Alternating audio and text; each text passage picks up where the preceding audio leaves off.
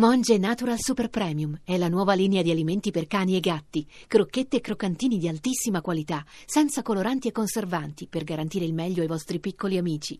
Monge Natural lo trovi nei migliori pet shop e negozi specializzati.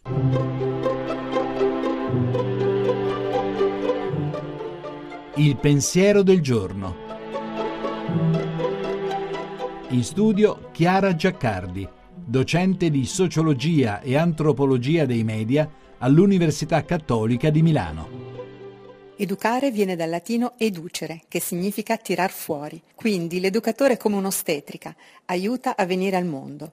Un grande educatore cattolico, Sergio De Giacinto, diceva che l'educazione è una procreazione continua. Per questo non può esserci educazione senza relazione, che è prima di tutto un accogliersi, un'ospitalità reciproca che allestisce un contesto propizio alla crescita di tutti. Ma chi sono i maestri oggi?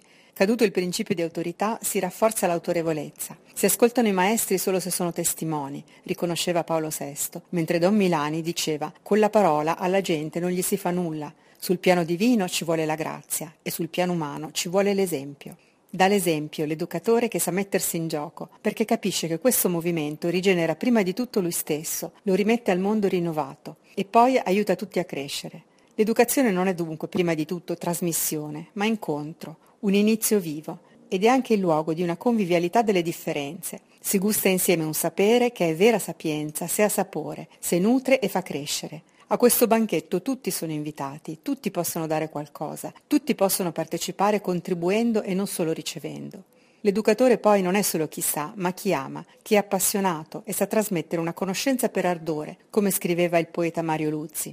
Nella nostra era ipertecnologica e scettica, la prima educazione poi è quella allo stupore, che è il principio della contemplazione, il seme di ogni domanda, il riconoscimento che c'è qualcosa di immenso che non è opera delle nostre mani, che possiamo solo guardare con gratitudine. Per questo, come si legge nella Gaudium et Spes, l'avvenire è nelle mani di coloro che avranno saputo dare alle generazioni di domani delle ragioni per vivere e sperare.